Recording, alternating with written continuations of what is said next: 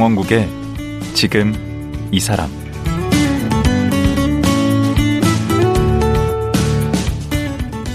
안녕하세요. 강원국입니다.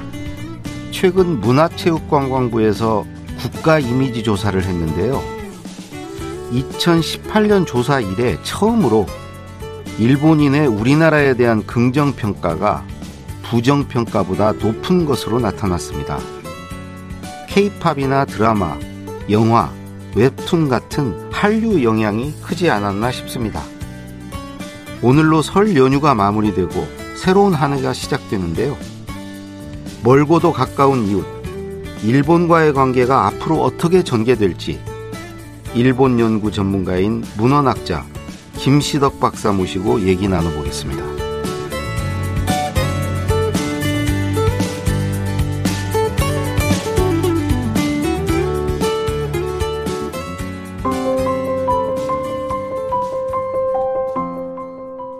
김시덕 교수는 문헌학자로 고려대학교 일어일문학과를 졸업했습니다.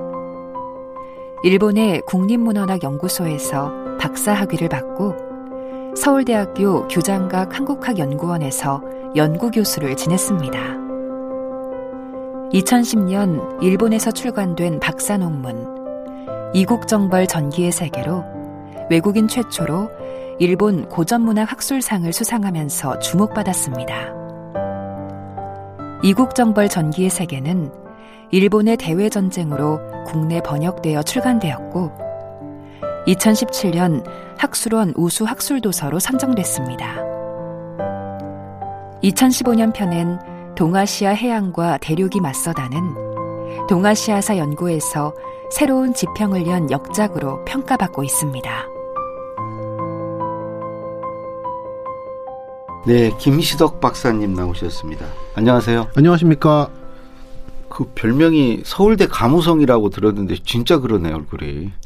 저도 가무성 씨를 사실 영화를 한 번도 안 봤는데 네. 영화 잘 안 봐서 머리 모양도 스타일도 비슷하게 하고 다니시는 것 같아요. 딱히 그 따라하는 건 아닙니다. 아 그래요? 그냥 아내가 한 번씩 파마를 하라 그래서 가무성. 아 머리, 오늘 일본 얘기니까 이 머리 말씀 좀 드리면 되겠네요. 다들 질문을 하시더라고요. 왜 안 자르냐고. 네, 제가 유학을 간 게 2006년 10년 사이인데 일본에. 네, 일본에. 일본 특히 남성들이 머리를 일부러 안 자르는 게 있습니다. 머리 자르면 군인 같잖아요. 네. 2차 대전 때 끌려갔던 자기 할아버지 할아버지나 삼촌들 이런 게 어. 기억나기 때문에 오. 국가에 대한 군국주의적인 충성이라는 느낌이 있어요. 머리 아. 자르고 단정하게 다니는 게. 어. 아니면 저 상, 상사들, 미쯔비시 같은 응.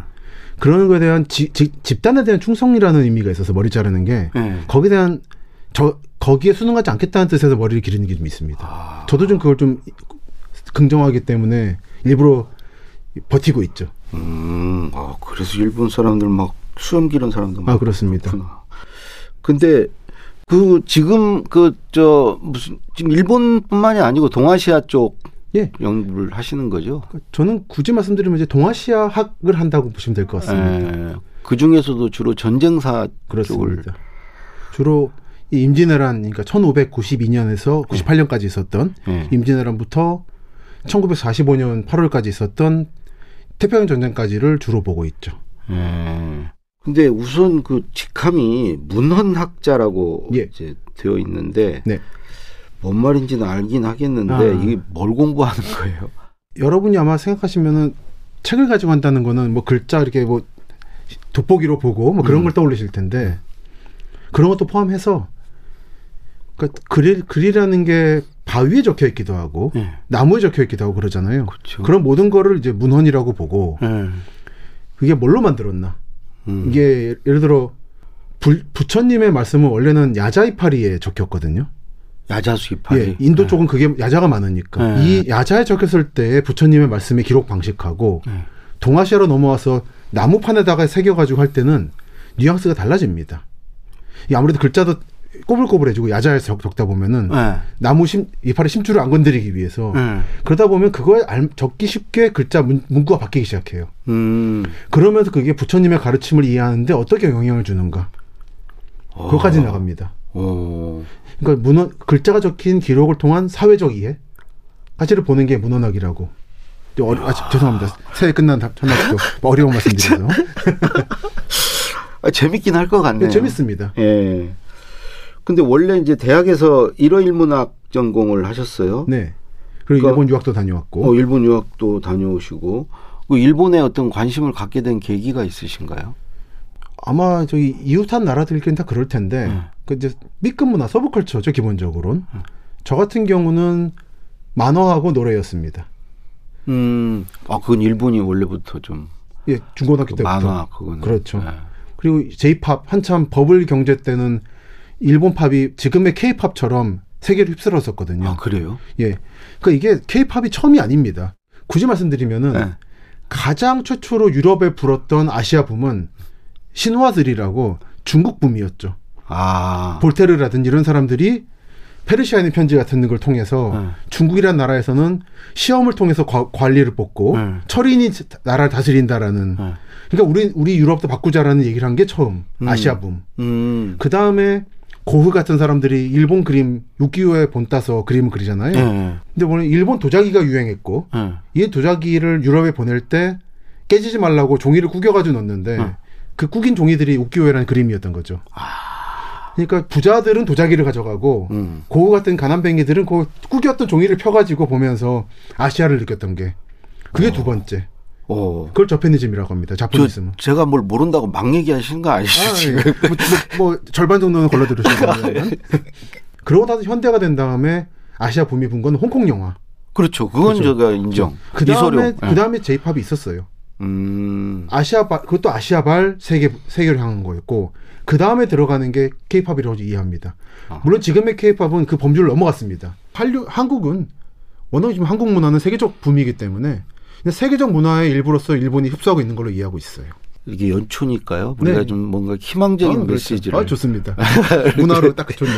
그 우선 막 얘기를 하시니까 네, 네, 이 네. 좀 제대로. 공부하셨 분이라는 좀 그 신뢰를 주기 위해서 학위를 박사학위를 일본 국립문헌학 연구소 인 예 거기 어, 연구소인 네. 국문학 연구 자료관에서 받으신 이 대학이 아니에요? 이게 이제 한국어로 말하면 그 한국학 중앙연구원 같은 어 저쪽에 있는 연구소 거. 대학입니다. 판교 쪽에 있는 예, 거. 예. 그 박사 논문이 네. 이국 정벌 전기의 세계 네. 이 책으로 상을 받았어요. 외국인 최초로 일본에서 그렇죠. 고전 문학 학술상. 예. 그게 한 30년 되는 상인데 네. 아마 외국인은 처음인 걸로 알고 있습니다. 예. 이건 어떤 내용이었죠? 이게 이제 임진왜란 예. 그러니까 이제 여러 나, 일본과 여러 나라와의 전쟁을 이걸 하나로 묶어서 설명해 보자. 응. 이제까지 그냥 한국과 일본 관계, 응. 한국과 대만 관계, 한국과 러시아 이런 식으로 따로따로 예, 얘기했어요. 그렇죠. 근데 저는 이거를 하나로 묶어서 얘기해야 된다. 어. 이게 일본인이 바라보는 외국에 대한 관념을 보여주는 거고 음. 특히 일본 사람들이 잊어버리고 있는 게 있는데 본인들이 2차 대전 때까지 외국에서 군대를 보내서 전쟁을 했다라는 걸 완전히 잊어버렸어요. 음. 메가더가 미국, 일본을 점령한 다음에 예. 완전히 국가 체제를 바꿔버렸습니다. 예. 그래서 일본은 평화 국가가 됐고 예. 그리고 일본 시민들은 자기 할아버지나 삼촌들이 예. 전쟁 끌려가서 죽은 경험이 있어요. 예. 가족 중에 한 명은 죽었어요. 태평양 음. 전쟁 때. 어. 그러다 보니까 완전히 그거를 부정해 버립니다. 외국 우리는 외국과 전쟁하지 않는 나라다라고 기- 강기돼 버린 거예요. 음. 그래서 그 뒤에 일본 문화 얘기할 때는 기본적으로 우리는 내전만 했었던 나라다. 우리끼리만 싸웠지 외국과의 전쟁은 없었다. 그걸 다 잊어버렸어요? 완전 히 잊어버렸습니다. 그 기억 상실증도 아니고 그걸 한국도 보면은 어떻게 잊을 수가 있지? 최- 고려 때 최영 장군이 고려군 끌고 베이징 갔었거든요. 아, 잊어버렸잖아요. 우리는 평화의 백이민족인데. 그렇죠. 그리고 우리 조선 전기 때 여진족을 얼마나 괴롭혔는데 200년을 아, 우리는. 한 번도 우리가 전쟁을 한 적이 없다고 배웠는데 몇 팔백 몇십 번의 외침만, 침략을 겪었던. 외침만 받았지. 근데 결국 어느 나라든 자기들이 공격한 건 잊어버리고侵略받은 것만 기억합니다. 음. 그 일본이 이제 한국에 대해서 뭐 반한 감정, 혐한 네. 감정 보도도 가끔 되고 실제로 무슨 뭐 시위 비슷한 것도 하고 많이 하죠. 어 그런데 그 실- 실제로 그게 그런 현상이 존재는 하는 거죠. 예, 존재하는 거 맞습니다. 그러면 음 그게 어디서부터 이렇게 연원을 두고 있는 건가요? 뿌리가 음, 누구는. 그러더라고요. 원래 이웃 나라는 다 그런 거라고. 뭐 사실 그렇습니다. 독일, 프랑스가 그러듯이 뭐 중국도 그렇고 네. 원래 그런 겁니다. 원래 그런 거라고. 예, 원래 그런 겁니다. 근데 그렇게만 얘기하기는 좀, 좀 조금 한일 관계는 좀 심한 것 같은데 제가 이게 축구 경기 같은 거 봐도 우리는 죽기 살기로 하여튼 근데 일본은 사실 관심이 없어요 한국에 대해서. 아 일본은 예, 기본적으로 관심이 없습니다. 그럼 우리만 그러면 우리가 예, 그 지는 건데 그렇죠. 그 제 기본 입장은 일본 연구를 할때 음. 이웃 나라 중에 하나로서 일본을 봐야 된다는 겁니다. 저 일본이 아니라 저 나라가 아니라. 음. 근데 이걸 못 하시더라고요. 아 옛날에 김대중 대통령 그런 얘기 하셨어요 몇천 년 음. 한일 관계 역사에서 관계가 안 좋았던 것은 극히 일부다 음. 오랫동안 좋아왔다 그러니까 저는 그거를 이제 평화와 안정이라고 표현하는데 네. 어떤 나라든지 이웃 나라하고 평화로울 수 없습니다.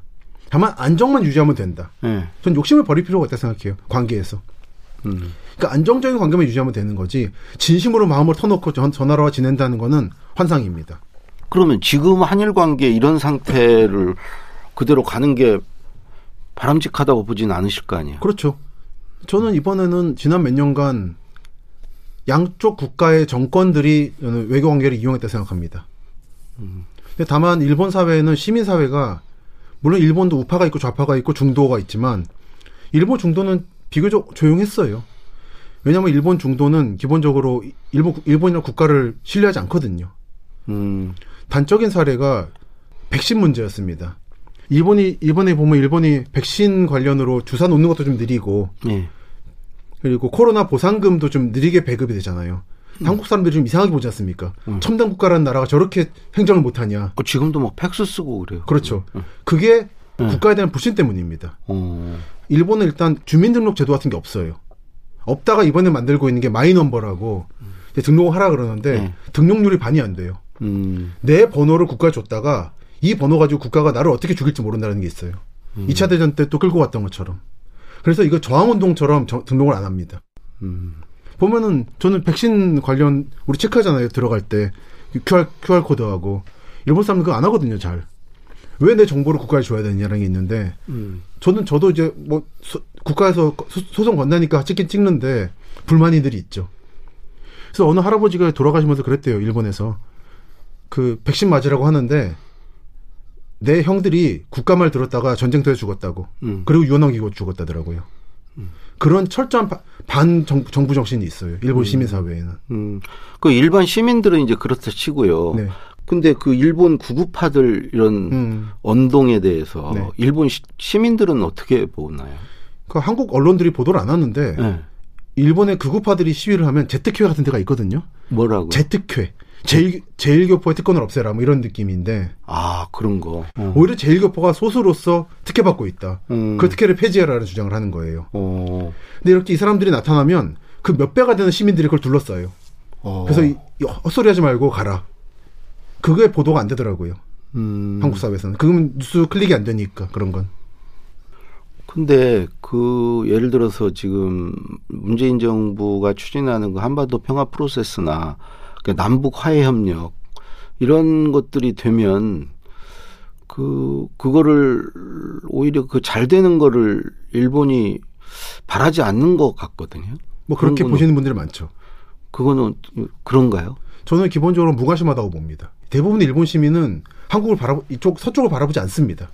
기본적으로 오히려 그게 문제예요. 일본 사회가 음. 한국이 커졌는데 그걸 인식 못하는 게 문제예요. 저는 오히려 그 부분에서 일본이 요즘에 삼성 같은 문제에서 당하고 있는 원인이라고 봅니다. 한국이 커진 거를 몰라요. 한국도 보면은 음. 인도라든지 베트남이 커진 거 모르지 않습니까? 예, 예. 인도네시아 같은. 예, 맞아. 근데 저, 저 동남아시아 나라를 보잖아요. 음. 근데 그게 아니거든요. 마찬가지인 거예요. 어. 그게 첫 번째인 거죠.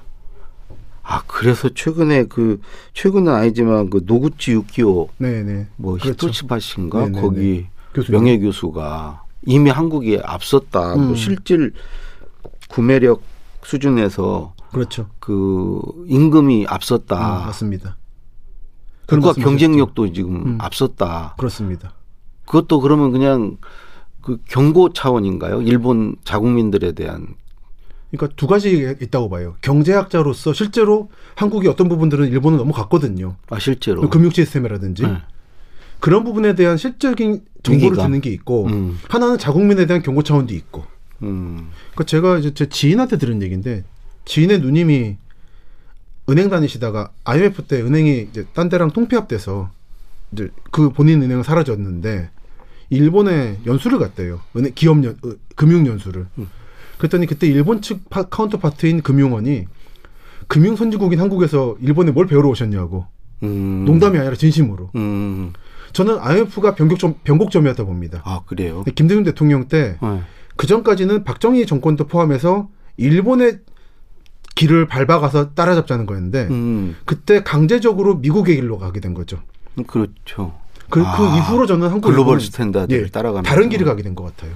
음. 그러면서 그게 한국의 힘이 돼서 그때부터 뭐 전자정부 우리가 그렇죠, 막 그렇죠. 치고 나가고 그렇죠, 그렇죠. 그때부터 한국은 일본의 길을 안 가고 세계 글로벌 길을 가면서 네. 많은 시민들한테는 가혹함을 안겨줬지만 어떤 부분에서는 국가의 경쟁력이 커진 게 있다고 봅니다. 음. 그런 부분을 일본인들에서 국제 문제에 관심 있는 사람들은 진심으로 부러워하는 것도 사실이고 음. 일본은 여전히 내수 시장이 크다 보니까 네. 중국도 마찬가지지만 안 되면 닫아버리면 우리끼리 먹고 살면 된다는데 음. 한국은 못 그러잖아요. 그럼요. 그러다 보니까 일본은 반응이 좀 변화가 느린 게 있습니다. 음. 한국은 변화 안 하면 죽는 거고 그런 부분에서 일, 일본 언- 유- 유식자들이 한국에 대해서 부러움과 경계심을 갖는 건 있습니다. 음, 음. 그러니까 아주 그 일본 그 사회 저변에서는 뭐 특히 뭐 특별히 뭐 혐한 감정을 갖고 이런 거는 관심 자체가 그렇게 크지 않으니까. 관심 자체가 적은 겁니다, 그냥. 근데 젊은이들 사이에서는 정말 도드라지게 이 도한놀이 뭐 이- 이런 게 있던데 그 우리 한국 음식 무슨 한국 문화 콘텐츠 즐기는 거요. 저는 특히 일본 연구자로서 김대중, 선- 김대중 선생을 존경하는 게 그런 부분에서도 해안이 있었던 거고 김대중 선생 이후로 이제 일본 한국이라는 나라가 그 전까지는 야권 정치인을 납치해다가 죽일 수도 있는 나라고 음. 언제든지 전쟁할 수 있는 무서운 나라다는 이미지가 있다가 네. 김대중 대통령이 되면서부터 저 나라가 민주적인 국가라는 걸 처음으로 일본인들이 자각을 했어요. 어. 대단히 중요한 사건이었습니다. 김대중 대통령의 당선은. 어 그래요. 근데 그 이후로부터 뭔가 관심이 다른 게 생겼던 거예요.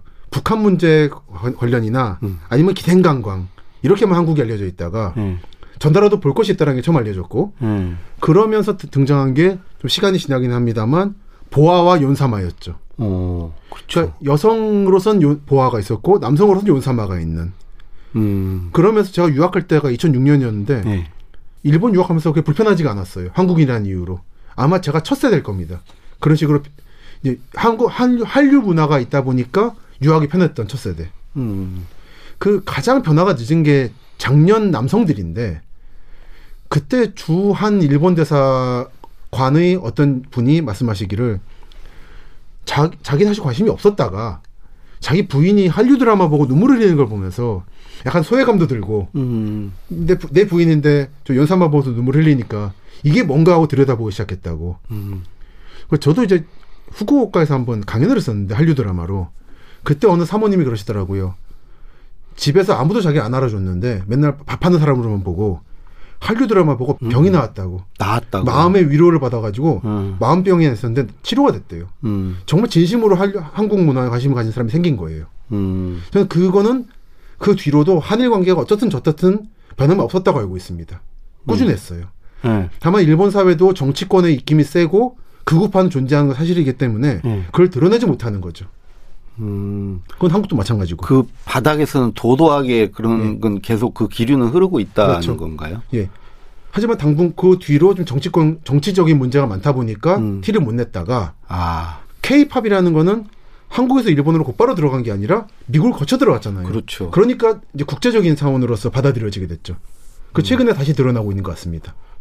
그 누구죠? 그 케이팝 최근에 블랙핑크가 또 일본에 인기 블랙핑크 좋다고. 여자 있고 우리 남자 저기 왜안 들어오냐? 문제라니.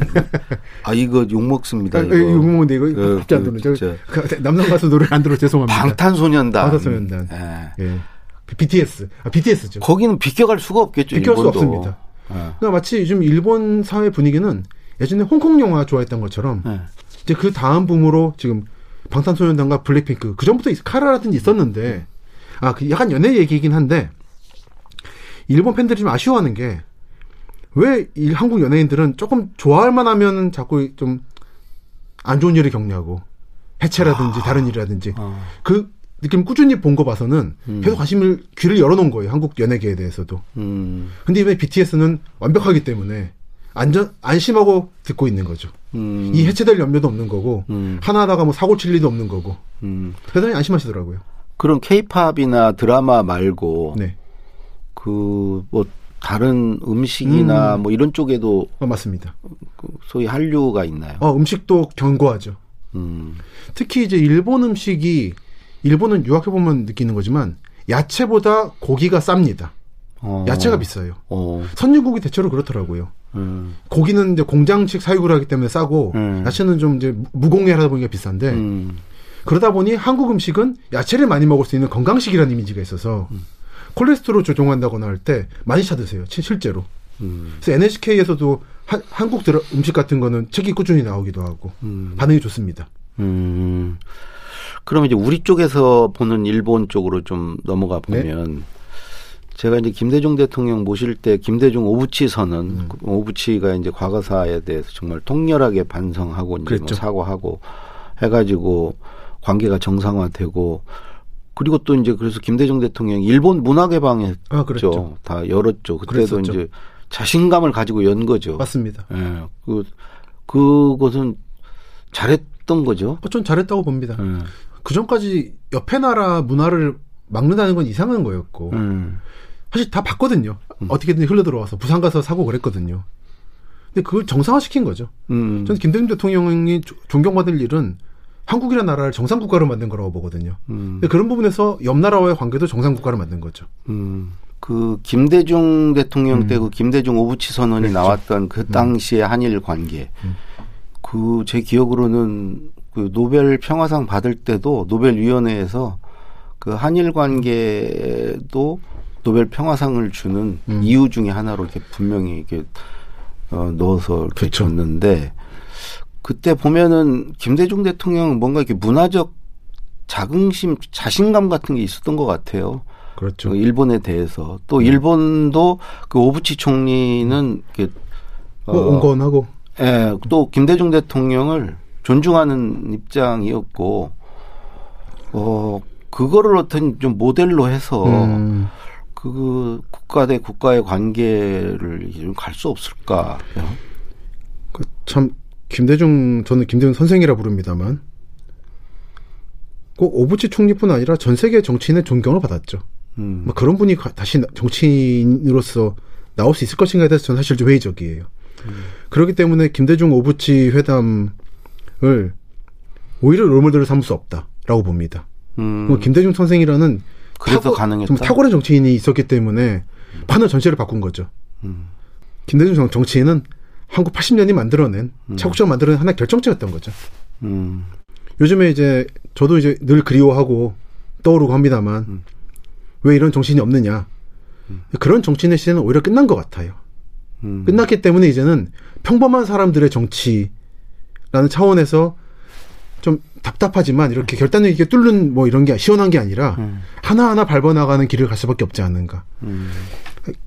그렇다면 지금 우리가 이제 반일 감정이 여전하고 뭐 불매 운동도 간혹 이제 막 뭐 많이 있죠. 많이 있고 이런 거에 대해서는 굉장히 부정적으로 보시겠네. 우리 긍정적으로 교수님은. 볼 이유는 없는 것 같습니다. 그럼 어떻게 돼야 된다고 보세요? 한일 관계가 이제 이대로는 좀 계속 가는 건 좀 그렇지 않습니까? 근데 이대로 한일 관계만 봤을 때는 이대로 네. 갈 겁니다. 저는 거기에 대해서는 일말의 기대도 없습니다. 그래요? 한일 관계가 좀 좋아지는 게 특이하다 생각해요. 음. 우리 옆 나라는 원래 그런 겁니다. 어. 다만 최근에 여론조사에서도 보면 한미일 동맹에 대해서는 한국 시민의 그 지지가 확고합니다. 그러니까 꼭 미국이 안보, 끼워야 됩니다. 안보 협력은 그렇죠. 음. 그 독일, 프랑스 또는 독일, 폴란드도 관계 되게 안 좋거든요, 여전히. 예. 근데 이게 봉합을 하고 있는 거죠. 예. 저는 한미일 관- 한일 관계도 한미일 또는 쿼드 또는 인도 태평양 동맹 수준에서 예. 이게 좀 동맹이 강고해지면서 봉합되는 수준이면 최적, 최적이라 생각합니다. 그럼 안보 협력은 뭐 그렇게 될 것 같고 음. 그러면 우리 경제 협력 부분이요. 음, 지금 저쪽에서 무슨 저 수출 제재도 하고 지금 그거 아직 잘 안 풀고 있잖아요, 안 일본에서. 풀고 있죠. 아베 때 한 거죠. 그거는 그대로 둘 수 없는 거 아니에요, 지금? 한 경제 협력은? 이 부분은. 그렇죠. 근데 지금 뭐 기시다 정권 바뀌고 기시다 정권이 미국하고 잘 지내더라고요. 아베가 지냈, 지냈던 거 이상, 이상으로. 음. 그렇기 때문에 저는 그때는 아베 트럼프라고 하는 좀 독특한 조합이었고 아. 지금 기시다 바이든 조합, 민주당 조합이기 때문에 네. 저쪽은 예. 저는 좀 기다리면 풀릴 거라고 봅니다. 아. 저는 아베 트럼프가 워낙 독, 특한 조합이었어요. 음. 그래서 한국 측이 할 수 있는 일도 많지 않았다고 봅니다. 음. 네, 그리고 이제 세 번째가 그 과거사 문제인데. 네. 역사 인식 문제. 뭐. 이건 안 풀린다는 그냥 거죠. 안 풀린다고 봅니다. 세 번째. 이건 풀릴 수가 없습니다. 예. 조선 왕조도 인제나라 끝난 다음에 조일 국교 정상화 했는데 음. 다 문제 푸- 풀었기 때문에 한 게 아니거든요. 그러니까 민간의 감정이나 그건 어쩔 수 없는 거고 국가는 국가의 일을 한다라는 차원에서 한 거였어요. 음, 그러면 뭐 강제징용, 위안부 문제 이런 거 한- 그러니까 이제 그게 안 풀리면 뭐 경제도 안 풀리고 안보 협력도 안 된다가 아니고 네. 따로 따로 가야 되겠네. 전 따로 따로 간다 갈 거라고 봅니다. 음, 과거사는 계속 지지부진하게 뭐 그냥 그렇게 가는 거고 이- 협력할 수 있는 건 또 협력하는 그렇죠. 거고. 그런 입장에서 봤을 때 한국 시민들이 어느 나라를 볼 때 너무 민족으로만 안 봤으면 좋겠어요. 저 나라 사람이라든지 그 구- 시민이 하나하나가 독립된 개체로서 생각할 수 있는 거고 일본을 보실 때에도 왜 일본인은 저러냐라고 생각하시기보단 1억 2천 명이 똑같은 생각을 할 리가 없다라는 전제에서 보시는 게 좋을 것 같습니다. 그리고 한국도 마찬가지고 너무 정치권의 얘기 하나하나 쓸려가지 마시고 본인의 눈으로 그 국제 뉴스도 보시고 자기 나라 정치권, 우리나라 정치권 얘기도 하나하나 생각하면서 보시다 보면 네. 국가 정치인들이 싸우든 말든 시민 사회끼리 관계는 좀 좋아지리라고 긍정하고 있습니다. 예. 마치 이번에 이제 출마하시는 것 같아요. 하여튼 그 좋은 말씀인 것 같아요. 예. 예, 스스로 한 명 한 명이 좀 각성할 네. 깨어 있을 필요가 있죠. 맞습니다. 예, 휩쓸리지 말고. 예, 오늘 김시덕 박사님 좋은 말씀 감사합니다. 아, 불러주셔서 감사합니다. 네. 일본 연구 전문가인 문헌학자 김시덕 박사였습니다.